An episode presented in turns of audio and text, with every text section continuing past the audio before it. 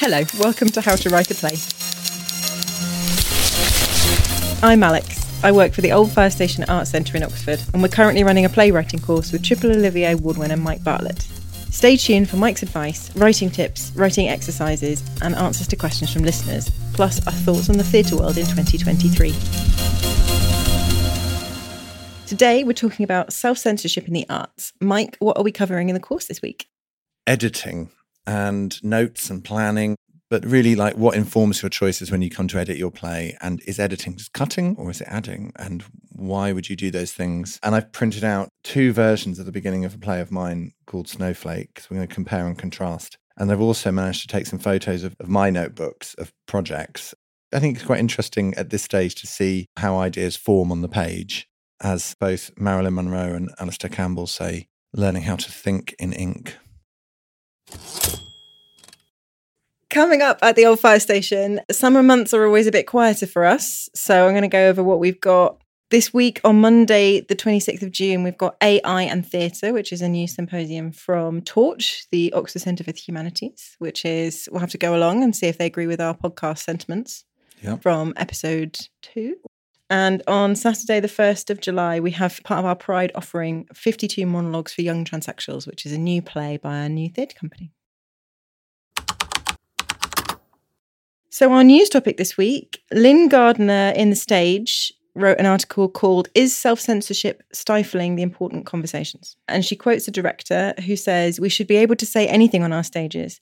Officially, nobody is shutting us down, but a combination of self and peer censorship are doing that job. Within the artistic community, I find it really, really scary the speed with which a mob can be incited to attack another artist. He adds, if we don't dare ourselves to say and think everything, then we're never going to be fully armed to protect our freedom. And Lyn Gardner says the big question is how can artists get out of this cycle? And how can organisations better support them to be more emboldened and to make work that can genuinely be part of ongoing national and international debates about who we are and how we want to live? So I thought, Mike, that I would put those questions to you. Yeah, well, they're really good questions. And actually, it's really exciting and bracing. I mean, artists of all types have been discussing this for years now. It's a form of self censorship that no one has really sort of talked about it in these pieces. The brilliant Matthew Dunster, and he is brilliant, he's got such a brain on him. And also a heart, which is why I think he's exactly the person who can just come out and say this in an interview and it be very clear that it's coming out of concern for wanting to do all the best possible art you can do. It's not coming out of any instinct of like, oh, you can't say anything these days. It's not that. I think in my experience of theatre, very few people in theatre that I've met, if they're artists, are trying to do something offensive. Even if they are completely off beam, they are trying to reach for something truthful.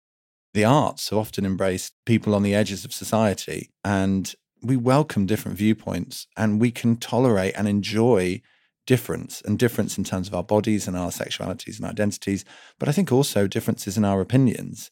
And that really should be one of the main reasons we go to theatre is to be challenged.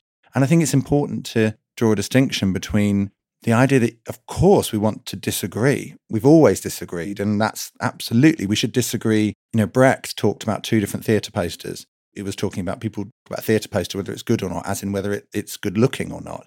And he said they really should be talking about whether it's good, morally good, socially, ethically good. I remember having long conversations about wanting to talk more about that not just is the acting nice and is the writing beautiful, but actually does it do a moral good in the world? And we are talking about that, and that's brilliant, and I love that. I think for me, it's about the tone of the discussion, the humanity that sits underneath it, and giving people the benefit of the doubt that they are at least in an act of exploration and trying to find new territory, trying to push on the walls of experience. And inevitably, in the writing of that, artists make mistakes. That is the nature of art. No artist can be perfect, and no artist has ever been perfect, either in their life or in their work. For me, what we need to demand is that they're aiming after truth, that their intention is good about the world, that they're trying to do the right thing, and crucially, that they hold our attention for the length of the piece, you know, that they're not boring. And I think if people do that and we can see that that's what they're trying to do, then the discourse around their work and them can at least be agreeable and polite and talk about the work rather than the person it feels like with new work, with writing, what we want people to do, I think, as artists, is to run towards those controversial subjects in all areas and understand that part of their job is to explore them and interrogate them and inhabit them, knowing that as long as they're doing it, trying to pursue truth, that no one's going to try and condemn them or pull down their career. Because I think that's what sits underneath the self censorship is a fear that I think I want to write this thing, but I'm worried that if I get it wrong or I make a mistake or it's misinterpreted or it's said the wrong way, that I may never write a play again. And if that's your fear, of course, you're not going to be as brave as you might be in any direction that your work wants to go. So I think there's that side of it in terms of how we all discuss the work and respect each other in the theatre industry. I think the other side of it, which I think Lyn touches on in the article, is about the importance of institutions. In order for writers and artists to feel safe making work and to really give them room to explore any direction, the institutions that are going to stage their work, developing it with them, need to be really robust and they need to have their back.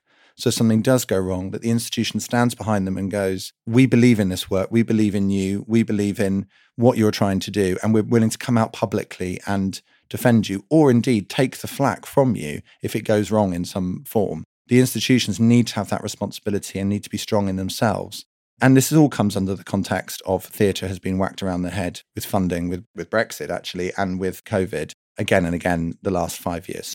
In terms of that respect, I'm not sort of beating up on anybody particularly for doing this. I really understand it if institutions are not in their finest fettle at the moment. But ideally, I think there's a link between how strong those institutions, theatres, art centres, companies are, and how much they are able to give cover to artists to explore difficult, controversial subjects that is actually what audiences want to see on stage. Do you agree? I do. Have you encountered artists self censoring in your work, writers or performers or comics? Yes, in kind of different ways. So, the first example that jumps to mind is a comedian he had a show that he cancelled on the night after an act of terrorism a few years ago. And he didn't do his show the following day because he's a British Asian comedian and he has a whole thing in his show about terrorism and, and the attitudes towards British Asian men. And he decided, actually, I don't think I can do this show tonight because I don't think anyone's going to laugh. This isn't the right time. And I thought that was a really mature and thoughtful and interesting yeah. decision to make. Yeah. The other thing I've heard a lot of people say, "Oh, I've written a play on so and so, but no one's ever going to want it now," or like, "Oh, you couldn't make that nowadays." Like Andrew Lloyd Webber today saying, "Oh, I couldn't make Evita now," and it's like, yeah, you probably couldn't. And is that a bad thing? I feel like we've learned a lot of empathy since the 80s, right? When Miss Saigon originally previewed, it had many, many white people in yellow face playing Vietnamese people. People were really angry about it. There's a really good article about when Miss Saigon moved to Broadway. I will find it and I will link it in the show notes. And basically about how the uproar within the acting community in New York because Jonathan Pryce came yes. over to reprise his role as the engineer and they had to change the rules of American acting equity to allow him to do it. And they did that while kind of not supporting all of the actors of Asian heritage who are going, no, this isn't okay. Why are you letting this happen? You have the chance to stop this from happening in the Broadway transfer and you're not stopping it from happening. You would never try that now because that's a reprehensible thing to do. There's a really good reason why we wouldn't try that now. It's interesting that we're talking about self censorship in the same week that we're talking about editing in the course because actually they are two different things or two different sides of the same coin, maybe the most free you can be as an artist is before anyone sees it. So then you can really explore all the stuff that's in your unconscious that, you know, in your dreams you're not going to tell anyone about, or in your desires and all the stuff that's in your soul that you keep hidden. There is definitely a very healthy process of going, either that's not good for the work, or I don't believe in that in the world, or that isn't what I think the piece is. And I don't think that's self censorship. I think that's just your craft and crafting a piece of work. And then I think there's a whole process that should happen from the moment you start writing and showing it to people, all about being really conscious about what is the impact of this on the audience and the multiple things that you have to think about in terms of representation, inclusion, metaphor, tropes. The number of these has increased as I've been working. And I don't see any drawback with that at all. I find it just being more aware of the impact that your work has. And what writer wouldn't want to be more aware of that? And also, what person writing in theatre wouldn't want it to be more inclusive and reach more areas of audience and not casually offend? Which is the same as saying we don't want you in, in our audience if you're not aware of all those ideas and tropes and lazinesses. But I think I would want it to be more to go further and to open theatre up to communities and areas and absolutely in the stories we choose to tell and the way we choose to tell them. I'm all in favor of being increasingly progressive in our work and giving access and being very aware of not wanting to exclude audiences or offend people. I think that's separate from the instinct of when you're in control of what you want to do. You know that this is a truth or you feel like it's a truth. You think it's important to say. You're not being accidental in terms of tropes or language or you're not trying to exclude anyone, but you feel this is an important thing that a play should be about. And yet you don't want to submit it in your play because you're scared of what the industry might say, what your peers might say, what press might say, what the critics might say. And particularly, you're scared that that might mean you don't get to write another play. Because the danger of that is that you end up with work. You know, I think there's a relationship between the truth and political progress. I think it's very hard to have political progress if you don't establish the truth. And I don't think we should be scared of the truth, whatever our politics. I think the more we can get the truth out there, the more we can discuss it.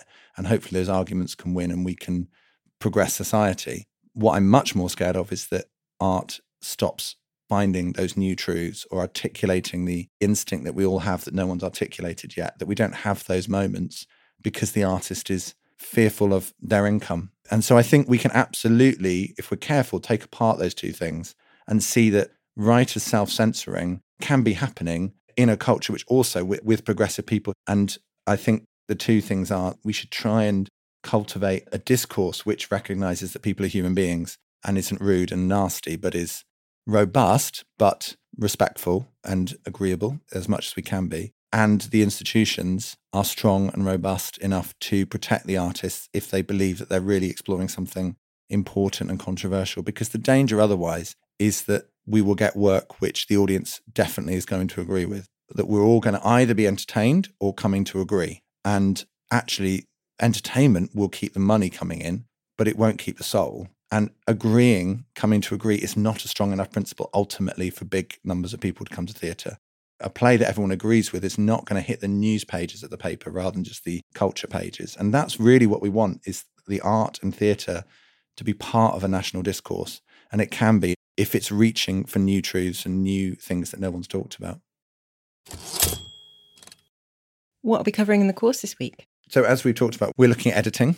I always think about editing as being as much part of the creative writing process as when you first sit down and do your first draft. It's absolutely, I think about it like that idea that the sculpture is in the block of stone. You just need to cut away the bits that aren't the sculpture. And so, my first draft is like a rough shape of the sculpture. And then the editing process is getting into the detail, sculpting the hands, sculpting the tiny details and the textures. And that is absolutely as creative a process. And it can be anything editing from cutting words out in a sentence to going, this entire scene is wrong and I need to write a completely different scene. Or indeed, as Penny Skinner talked about with us uh, a couple of weeks ago, her editing process can mean throwing away the entire play and restarting the play again. And so I'm going to give the writers a sort of list of provocations or guiding principles to editing to begin with, which, when I was thinking about what editing is, it's sort of about being as in charge of what happens over the flow of time on stage as possible. So every moment that you're crafting lasts exactly the right amount of time. So that might mean that some bits you need to make shorter, and it might mean that some bits you need to extend and make longer. It might mean that the language is right in certain places, but it's about the attention of the audience over time. I find it very hard to be too aware of that when I'm in the flow of writing. You just want to follow the characters really and what they say when you're doing a first draft. You don't want to be thinking too much about the audience's experience over the evening. When it comes to editing, I think that's a lot of what you're thinking about. So things to police might be repetition. Have you said this before? Has the character conveyed this information or have they said this thing before? But also, have you had this dramatic beat before?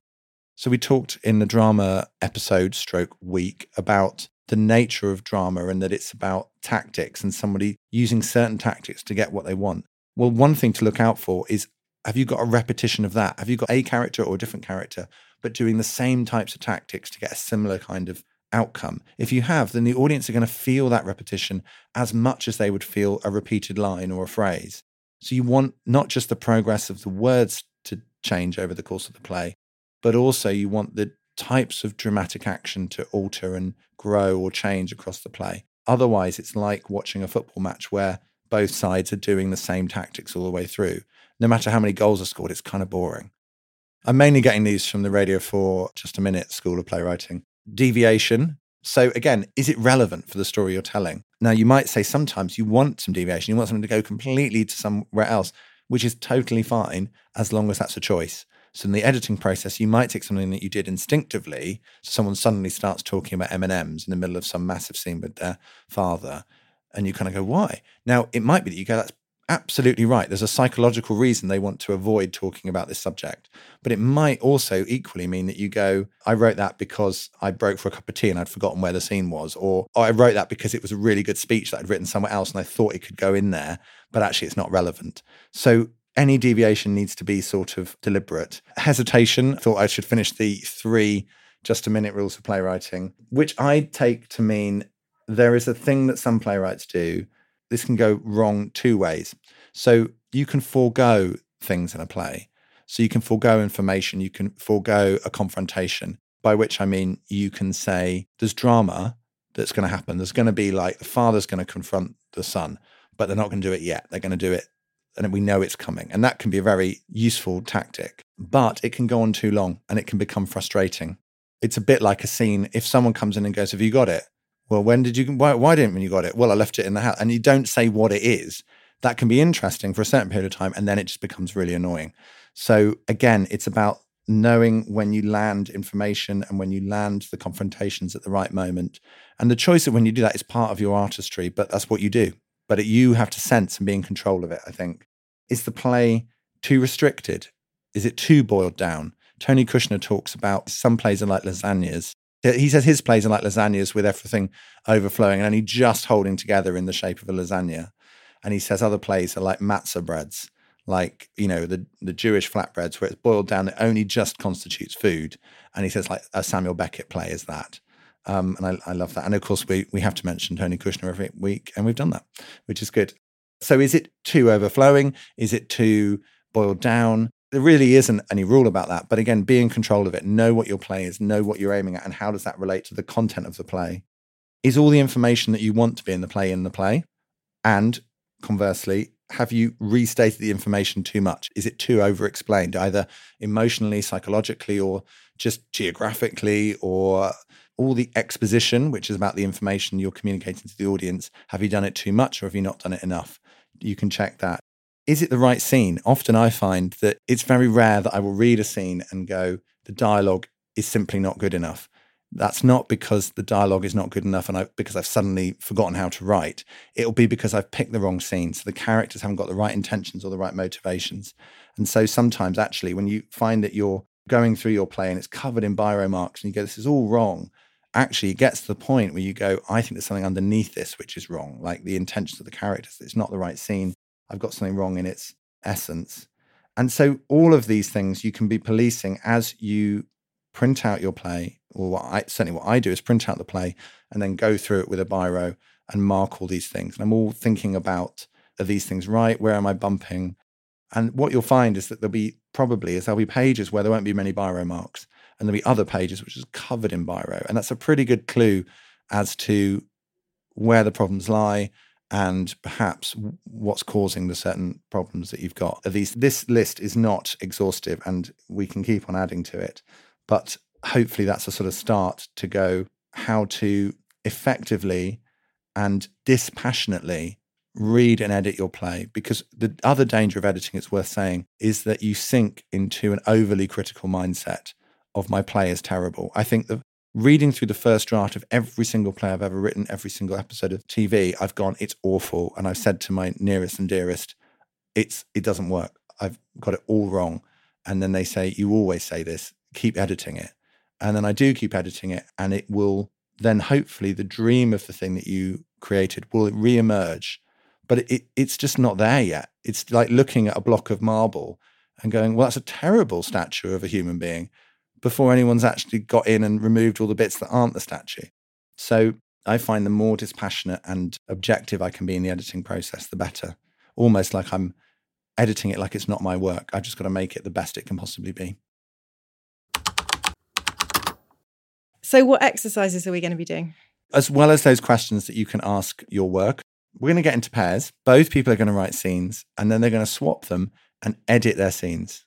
And they're going to do this dispassionately. There's no right or wrong about this. It's not critical. Really, the exercise is more about the editing rather than what did the original person get wrong. And this came from when I was writing a play, and a friend of mine who's a playwright, she read the very, very early version of it. And I think she'd had a few too many glasses of wine, as had I. And she just started going through the biro saying, well, you don't need that word, you don't need that word. And it was so annoying. And then I read it back and it was much better. And just watching her put a biro through certain words, I think moved me forward as a writer about 10, 15%, 20%. It really was a big jump is to go, I'm overwriting every single sentence. And so just I think sometimes seeing somebody else's editing of your work is useful, but also being dispassionate about work that you haven't written is going to be a useful way of practicing editing as well. We have a question from listener Nancy, which is actually very on theme for this podcast. Nancy asks, At what stage in the process do you get feedback on ideas or writing, and who from? Is it always the same person or people? Do you accept their critique or do you trust your own judgment? That is a very on theme question. And actually, I was thinking about that as we were discussing stuff this week. I think it's probably different for everybody. I think increasingly, mostly now, my wife, who's a theatre director, reads, is the first reader of everything. I think slightly I'm writing it to impress her because I know she's going to read it. It's not a bad instinct to want her to find the funny bits funny and think I'm amazing. You know, I think often writers you need a base instinct to to motivate you, and that's that's mine is to want to be loved by my wife. But I think crucially, she's she's a very good reader. She'll tell me the truth as well, which is probably one of the most useful things. I have another friend who's a playwright. She came out of my first play. It was on downstairs at the Royal Court. It was my first play was on downstairs at the Royal Court, and I was 26. I mean, it's like you don't get that, and it was amazing. And she came out. I said, "What do you think?" And she went, "Well, it's all right." And she, I didn't really understand, and she launched into this attack on it. Totally legitimate, totally what she felt. And she's one of my best friends, and but she's very honest, and it's it's really really useful. So I think you're looking for that inner circle of people that can be both very honest, love you, and have your best interests at heart, but also on the other side of that, know what's great about what you do. It's very easy to be critical. It's actually quite hard to go, where are the peaks in this? Where are the moments that are going to make stage magic? Because sometimes they can be a bit more buried, you know, the bits that um, aren't working so well. You want someone who can be accurately not just a critic, but a cheerleader, because anyone can be a critic. I think I would hold off as long as possible giving it to someone who is in any notion a gatekeeper because all gatekeepers by virtue of the fact that they stand by a gate they have an agenda which isn't just about how good your play is or what's right for you. They also are thinking what's our view on dramaturgy in this building? or what do i like in a play? or could we program this and those are completely different questions to is this a good play and so you want to try and get your play to a place where it's as good as it can possibly be and you are as happy as you could possibly be. You printed it out a million times and you've gone through with your biro and you cannot find a thing wrong with it. You need to get to that point before you show it to anyone who might either put it on or tell you that they're not going to put it on, because that's when it gets into potentially heartbreaking territory. And you need to be protected against that. And one way to protect against it to really know your play, know what it does and what it doesn't do. And if you're called in for a meeting, you really are all across it in terms of its qualities. And if someone gives you notes and suggestions, you know the difference between one that you go, oh yeah, I hadn't thought of that. Going to make it brilliant, which you will get lots of. And people can be really smart on plays and give really great notes. And uh, my plays have absolutely been made a million times better through really smart noting. But you'll also get a lot of notes which are completely wrong. And being able to tell the difference between those is a question of a bit of experience, but also particularly experience of this particular play and knowing it better than anybody else and knowing what you're after with it, what you feel it should do. And also, if you've had enough readers before you give it to the gatekeepers, you also will have some sense of what is communicating and what isn't, what's clear and what isn't. So again, you have a, as much as possible both a subjective view of it because you wrote it, but also an objective view of how it's read by a wider group of people. Please do send in your questions to Mike, info at oldfirestation.org.uk. We do read everything. And I just wanted to finish with a really nice email that we had from a listener called Kate, who was responding to our discussion about funding in the arts. And Kate says, We have to keep the funding of theatre work connected to the funding of audience engagement and outreach, as without an audience's participation, we are nothing. And to do that, we must consider and respect our audiences as creative individuals, because it is our creativity as individuals and communities which keeps us human. This has to be about more than marketing. It is about making the audience part of the story, making them participants in it, change makers in their own lives and the world beyond the theatre experience we're making for them. In my view, outreach and education departments should be at the very heart of organisations, working hand in hand with marketing departments, with fundraising departments to draw together that big, beautiful audience that live theatre thrives off. Very good. I agree. Agree with Kate. Thanks, Kate that's all this week. Great. Bye. Bye. How to Write a Play is hosted by Mike Bartlett and Alex Coke. Editing and music is by Hannah Gallardo Parsons, and it's produced by the Old Fire Station, Oxford. Please support us by giving five star ratings and reviews wherever you get your podcasts to help us get seen by more theatre makers. This show receives no exterior funding. If you'd like to support the work of the Old Fire Station, please donate at oldfirestation.org.uk.